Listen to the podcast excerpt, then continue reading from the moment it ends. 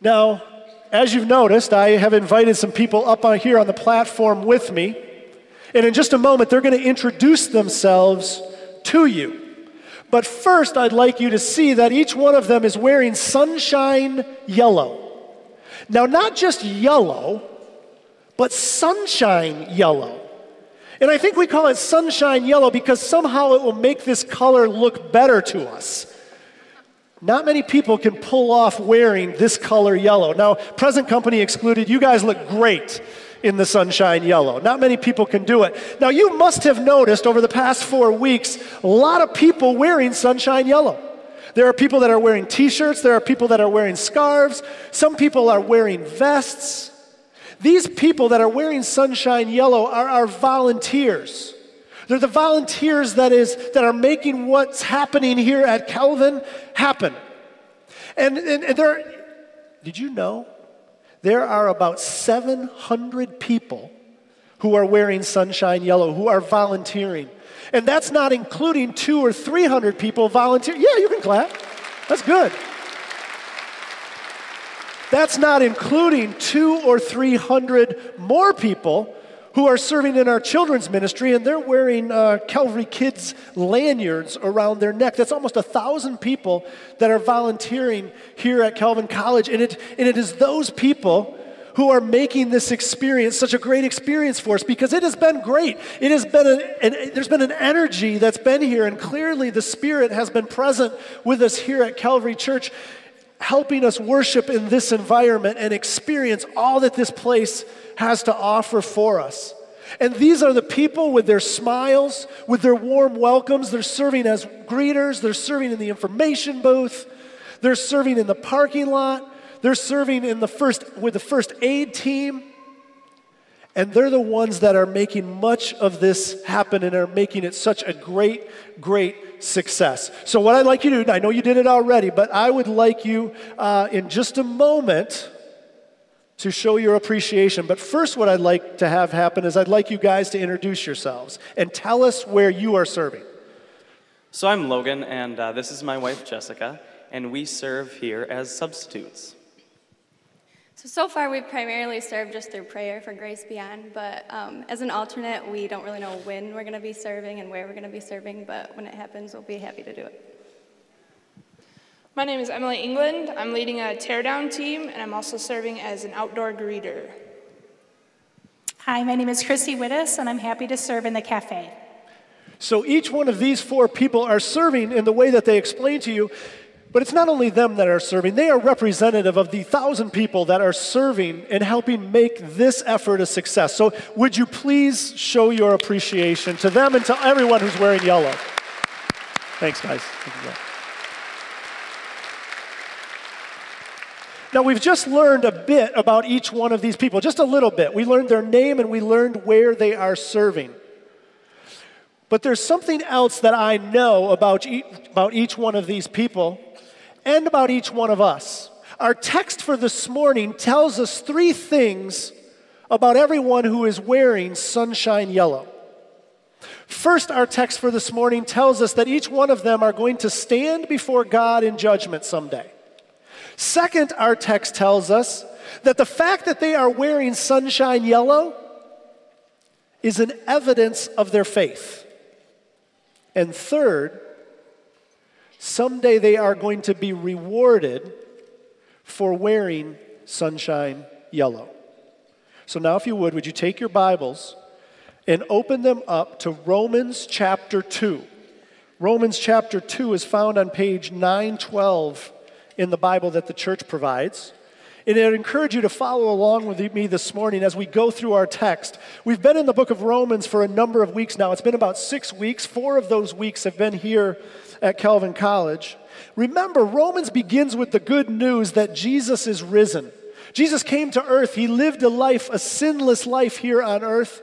He was put to death on a cross. He died on a cross.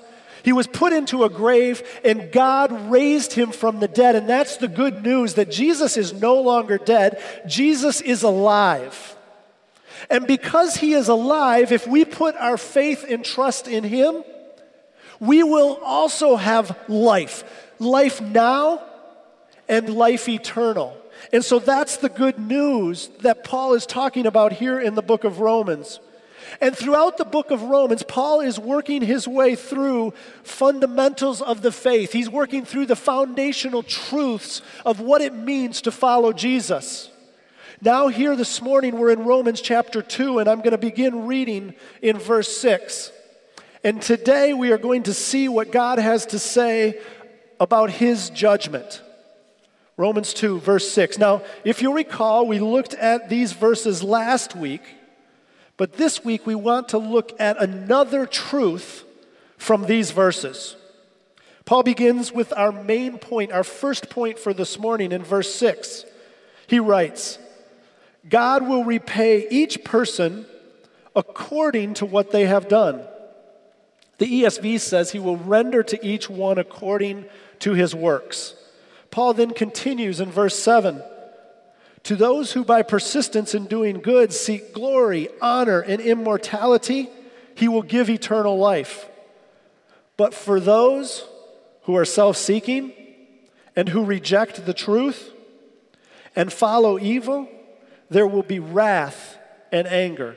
Then Paul reverses the order and he gives the same alternatives again because Paul wants to make sure that we get these points. So he continues in verse 9 There will be trouble and distress for every human being who does evil, first for the Jew, then for the Gentile. But glory, honor, and peace for everyone who does good, first for the Jew, then for the Gentile. For God does not show favoritism. Then Paul concludes this section of chapter 2 by reiterating the main point. Look at verse 16. This will take place on the day when God judges people's secrets through Jesus Christ, as my gospel declares. Our first point for this morning, and the main point for this portion of the text in Romans, is that every person will stand before God in judgment. Each one of us. For each one of us, God is going to impartially judge us. He is going to judge you and He is going to judge me according to what we have done. He is going to give, He is going to repay, He is going to render to you and to me according to the works, according to the things that we have done in this life. Now, whatever this text teaches, and it teaches many things, one thing is abundantly clear and immeasurably important.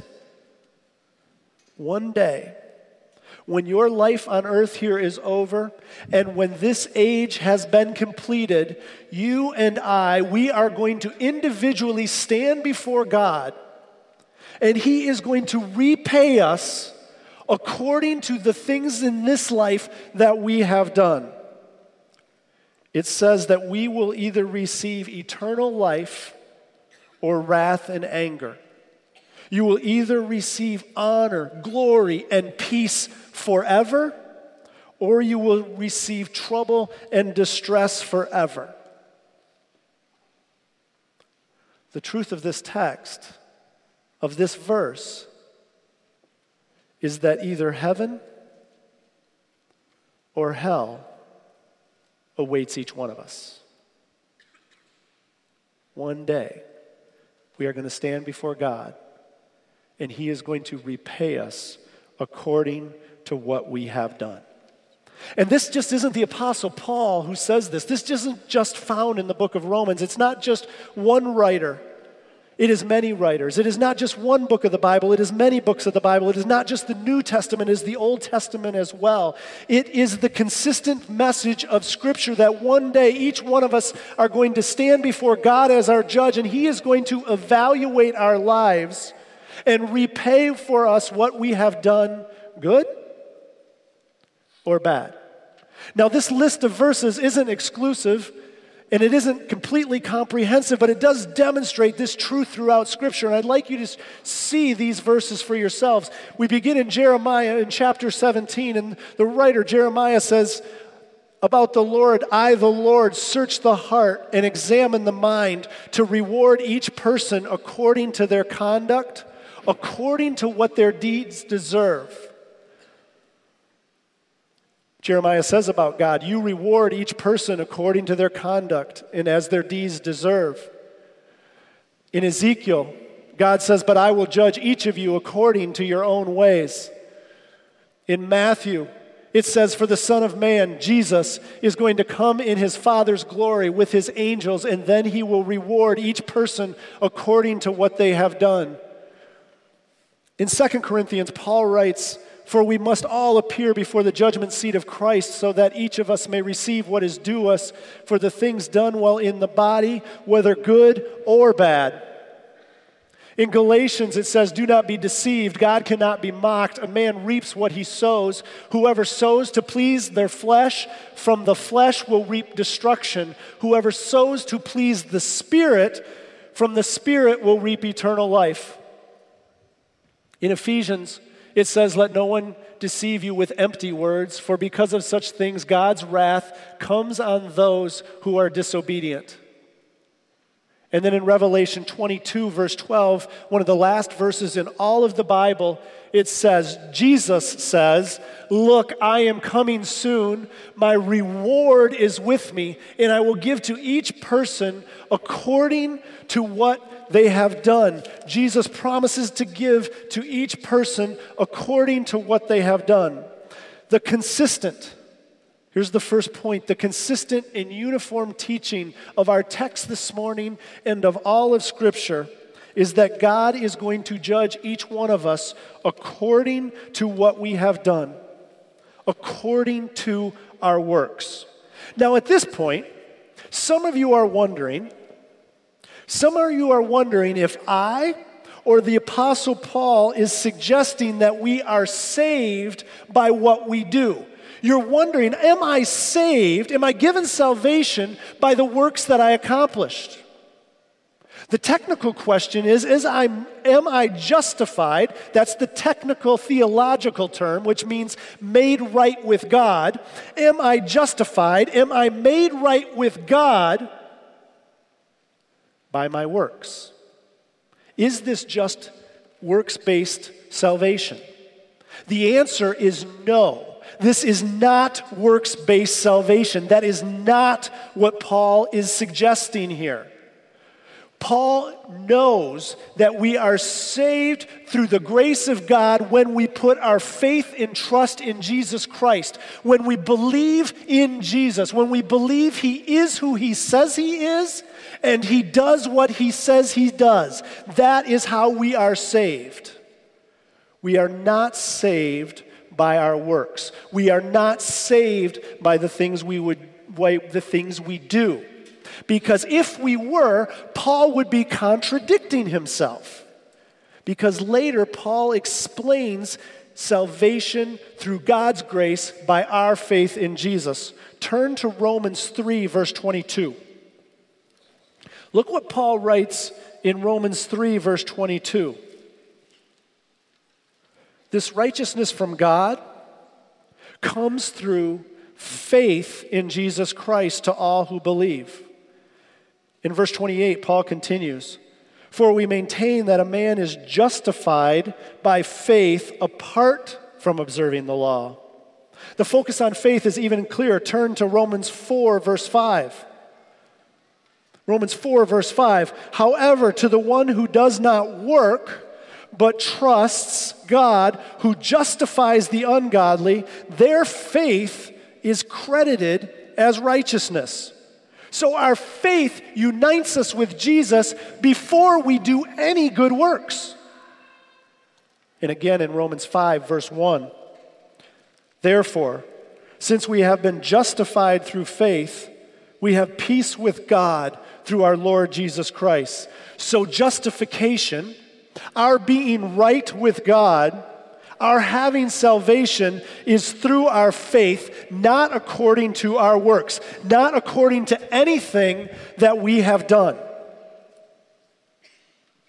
So, what is it that Romans 2, verses 6 through 11, is saying to us this morning? How does Romans 2 and the message of Romans 2 fit together with justification by faith. The point is this eternal life is not earned by the merit of our good works. Eternal life is not earned by anything that we can do. Our eternal life is given to us by God when we put our faith, when we put our trust, when we give our lives to Jesus. God gives us eternal life as a free gift, and He forgives all of our sins. When Romans 2, verse 6 says that there will be a judgment according to what we have done, and verse 7 says that eternal life is given to those who persist in doing good, the meaning is that the faith that justifies, the faith that saves, always produces good works. In other words, genuine saving faith always results in a life of good works. Good works are not the basis of our salvation. Good works are the evidence of our salvation. Good, good, works, the good things we do, are the evidence that we have put our faith and trust in Jesus Christ, and God has justified us. That's why Paul writes in Ephesians chapter 2, verse 8 through 10. Look what Paul writes here. He says, For it is by grace you have been saved, God's gift, the grace is what saves you through faith. And this is not from yourselves, it is the gift of God, not by works, so that no one can boast. For we are God's handiwork, created in Christ Jesus to do good works, which God prepared in advance for us to do. First, God gives us salvation when we place our faith and trust in Jesus Christ. Then, our good works are the evidence that God has justified us. Our good works do not earn us salvation, but they are the essential evidence that we are on the path to glory, to honor, and to immortality. Our good works are the evidence that we will present to Jesus, and He will then show to God, to the Father, that justifies God's verdict of righteousness in our lives. Our works are judged. Our works are evaluated, and your works reveal what is in your heart. Because if Jesus is in your heart and you have chosen to put your faith in Him and your trust in Him and you are living your life for Him, what is in your heart will be revealed in the work that you do, and that is an evidence of that truth. That is why I said about all the people wearing sunshine yellow. The fact that they are wearing sunshine yellow is an evidence of their faith in Jesus Christ. Each one of us is going to stand before God someday and we are going to be repaid according to what we have done. We will be judged, we will be evaluated. The good works that we do in this life are an evidence of the faith that we have put in Jesus Christ.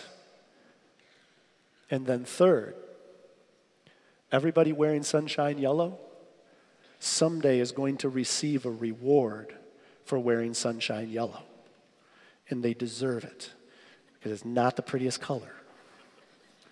Everyone is going to receive a reward, not only those wearing sunshine yellow, but each one of us who demonstrate our faith in Jesus Christ through our good works. Each one of us are going to be rewarded for the works that we have done for Jesus. Now, you can look at this teaching and you can look at the, the fact that someday we are going to be judged, and you can look at it and you can think to yourself, oh no, I am going to be judged for this life. I know because I did that this past week. But the alternative way to look at this message is to say and to think to yourself, oh, yes! I am going to be repaid for every good work and good thing I did in my life. That Jesus is going to recognize every good thing that I did. And someday, on that day of judgment, when I stand before Him, He's going to repay me for that. So you can look, look at it and say, oh no. Or you can look at it and say, oh yeah, someday I'm going to be repaid. God is going to reward me. Charles Spurgeon, the 19th century, great 19th century preacher, categorized good works. And he put good works into four categories. He said there are works of obedience, there are works of love, there are works of faith, and there are works of common good, acts of common goodness. Spurgeon had these four categories. Works of obedience were, were, were, things that you do in obeying God. God tells you to do something and you obey and do it.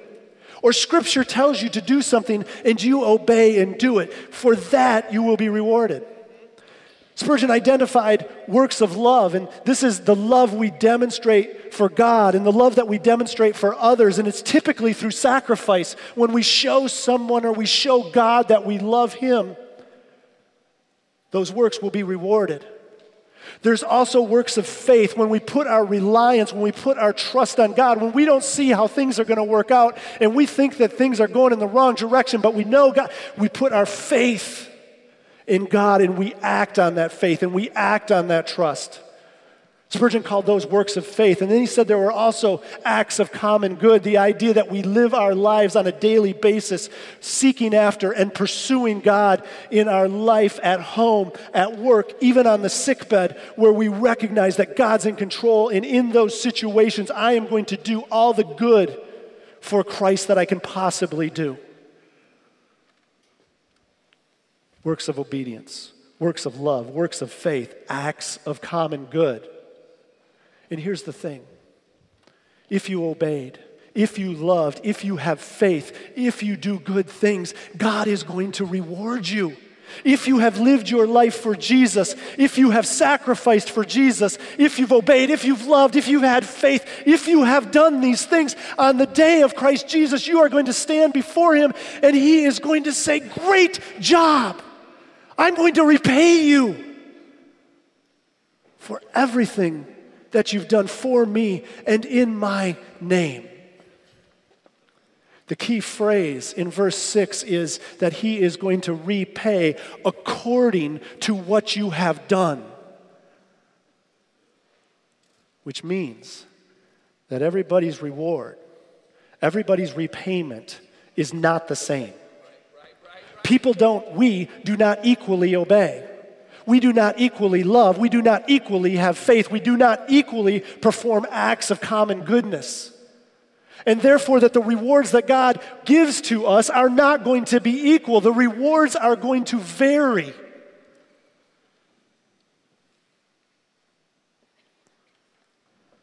You will be judged. Someday you will stand before God and He will be evaluating you, and all of your good works are evidence of your faith. And you will be rewarded for every good thing you have done. Nothing will be forgotten. This is how John Bunyan, this is what John Bunyan wrote from prison. He was writing Pilgrim's Progress, and this is what he wrote Whatever good thing you do for Him, if done according to the word, is laid up for you as treasure chests and coffers to be brought out to be rewarded before both men and angels to your eternal comfort. Oh, yay. God is going to reward me for everything that I've done in this life. So, where does it leave us this morning? What does it mean for us this morning? I know that this can be a difficult teaching. I know that this is hard to think through. I know it can even be scary. I know those things because this past week, as I was studying, it was difficult for me. It was uncomfortable for me. It was scary for me. And I'm looking at my life in the past and I'm evaluating and I'm thinking to myself, oh, wow. I know that some of you are looking at your lives and thinking, oh, wow. But the point of this is to convict and to encourage. Because God is going to reward you, He is going to repay you for every good thing you have done. So, the point of this morning is this this is the takeaway. this life matters. This life has value, purpose, and meaning. It has value, purpose, and meaning, not just for now, but for the eternal. There are consequences that we face now for our choices, and there will be consequences that we face or receive later for our choices because this life matters. I think many times we ask ourselves, we go think to ourselves, well, well, why? Why should I do these things that the Bible says? Why should I not do these things that the Bible says? I asked Jesus into my heart when I was a kid. I'm a Christian. Why do I have to be concerned what I do with my time, with my money, with my possessions? I'm saved. I'm going to heaven. Why not have the best of both worlds? Now, most of us would not ask those questions out loud, but we often think them. We often think in our minds that we can have the best of both worlds. And the problem is, that we have a lack of motivation because we don't really believe that what we do in this life matters for eternity. Because if we believed it in the depths of our being, our lives would be radically different because we ask ourselves, why do I need to be so radical? It's all going to work itself out in the wash anyway.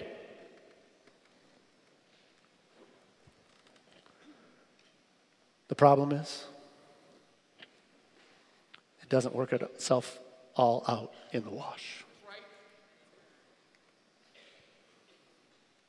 Every one of us is going to stand before God in judgment. Your good works are an evidence of your faith. And you are going to be rewarded for those good works. Now, there's an illustration that I'd like to close with, and I think it will drive home the point. It'll help you understand better. If you're a visual learner like I am, it will help you grasp this whole text. Bend your knees when you pick things up. They asked me earlier this morning if I needed help picking this up. That says something about what they think about my strength. Just kidding, it's not that heavy. So think about this board, think about this plank. Think about this plank as your life, as a life. Maybe it's your life, maybe it's my life. But we're going to think about this board as a life, and we're going to think about it as Hannah's life. This is Hannah's life that stands before us. And so follow along with me as we kind of run through Hannah's life. Hannah received Jesus Christ at 10 years old. She put her faith and she put her trust in Jesus for the forgiveness of her sin. She declared that he was her Lord and her Savior, and that she was going to live her life for Him. At 11 years old, Hannah was in church one Sunday and she was listening to the needs of a missionary couple in her church, and she believed that God was asking her to give the money that she had been saving for an American Girl doll, and she, she believed that God was asking her to give it to the mission fund. So Hannah gives the money to the mission fund at her church, and God records it. In high school, Hannah ends up making friends with, a, with an individual who has Down syndrome.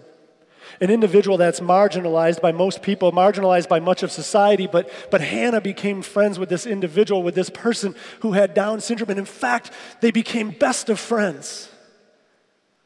Hannah was a friend to the person with Down syndrome, and the Down syndrome was a per- friend to Hannah, and they became best of friends. But because many people marginalize people with special needs, Many of her friends, many of Hannah's friends, were no longer her friends, but, but God saw and God recorded. In college, Hannah, Hannah had a serious boyfriend, and her boyfriend, they loved each other. But Hannah recognized the importance of purity, and Hannah and her boyfriend remained pure because Hannah believed that more blessing was to come later if she remained pure now, and she obeyed God, and, and God recorded it.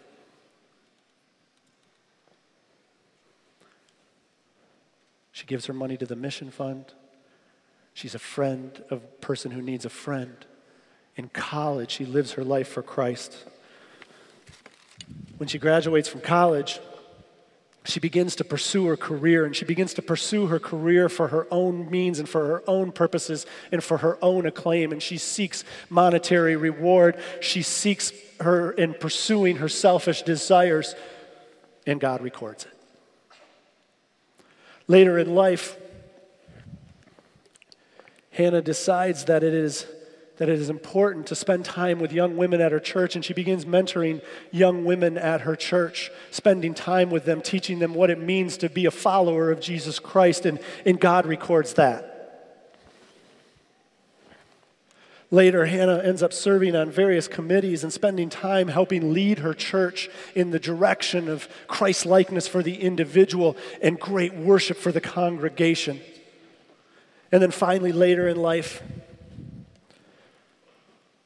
Hannah recognizes the plight of trafficked women, and she believes that God is calling her to help demonstrate the hope of Jesus Christ to women who are abused and marginalized and are trafficked throughout the world. So Hannah quits her job and she moves to Europe and she begins offering hope to those who have no hope. And God records it. Hannah's life, it's a beautiful beautiful life. And she's standing before Christ and she demonstrates, she shows Christ this life, and there is an evidence of her faith. And God has recorded all this and He is going to reward it. 1 Corinthians 3 says this it says, it says, there it is. If anyone builds on this foundation using gold, silver, costly stones, wood, hay, or straw, their work will be shown for what it is because the day will bring it to light. It will be revealed with fire, and the fire will test the quality of each person's work. If what has been built survives, the builder will receive a reward. If it is burned up, the builder will suffer loss, but yet will be saved even though only as one escaping through the flames. You see, what happens on the day of judgment is that Jesus is standing in front of Hannah. And he looks at her life and he lights the flames. Jesus lights them better than me. He lights the flames. And the flames cross over her friendship and it survives. The flames cross over her obedience and purity, and it survives. The flames cross over her gift to the ministry. Her flames come to her self seeking, self aggrandizing pursuit of accumulation of things, and the flames burn them up. When it comes to her life of commitment, the flames pass by. When it comes to her commitment to the marginalized women who are trafficked, the flames do not burn it up. And so what happens is, is Hannah presents her life to Jesus Christ. And the things that she did, the sin, the self pursuit, the pursuit and accumulation, the use of her time in the way that she wanted, it's no longer there because Jesus died on the cross and your sins are forgiven and they're remembered no more. Right? They're gone. So, what she presents, what she presents to God, is a beautiful life that God has recorded and God rewards for what you do. Yay! He is going to repay you. You are going to be rewarded. But this life could look a whole lot different.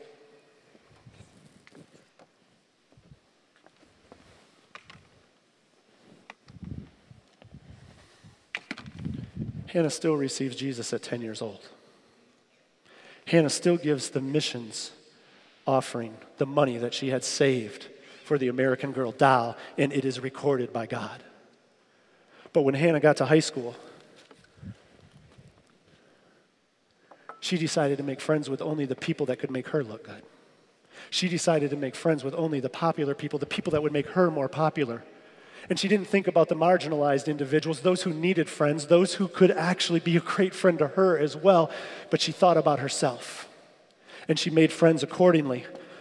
When she was in college, she and her boyfriend, they loved each other. And because they loved each other so much, they decided that it would be a good idea to move into each, in together with each other, and they began living together. And they ended up sleeping together. And God records that. After she graduates from college, she pursues wealth, riches, acclaim. She wants every single promotion she could have, and she works towards those without thought about anything else. Later on in life, the desire for things continues and it grows and it becomes all encompassing.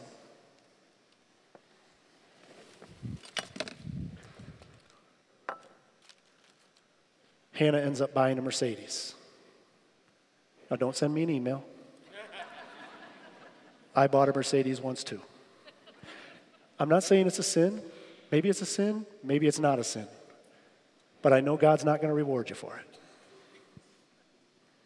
Then finally in life, later in her life, Hannah spends time reading, studying her Bible, and putting those truths in application and serving and mentoring young women.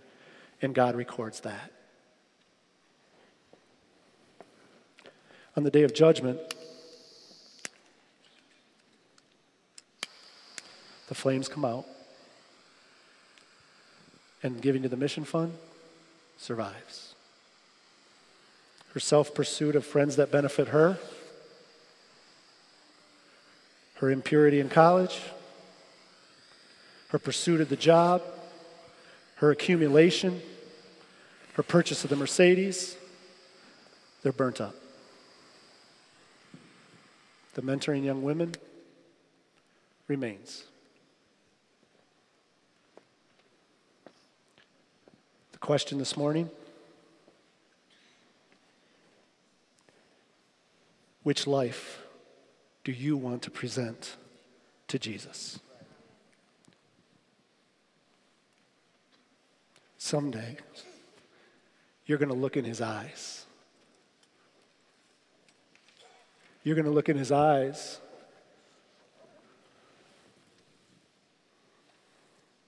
The dead time, the sin, it's gone. But that life has a lot of open space. So the choice is do you want to present a lot of open space? Or do you want to obey? Do you want to love? Do you want to have faith? Do you want to have acts of common good that you can present to Jesus, that you can show him the beautiful life that you lived for him in obedience, in love, in faith, and in goodness? This is the life that we have the opportunity to present to Jesus because someday you are going to stand before Him and all of this will be an evidence of your faith and you will be rewarded for everything good you have done for Jesus. Oh, yeah. Some of us here this morning have needed to feel conviction and I hope you have. But more than all of that, I hope this morning you see the encouragement in this message. Because if you are giving your life to and for Jesus, He is going to reward you. And He is going to reward you beyond all, all of your expectations. Live your life for Him because it matters.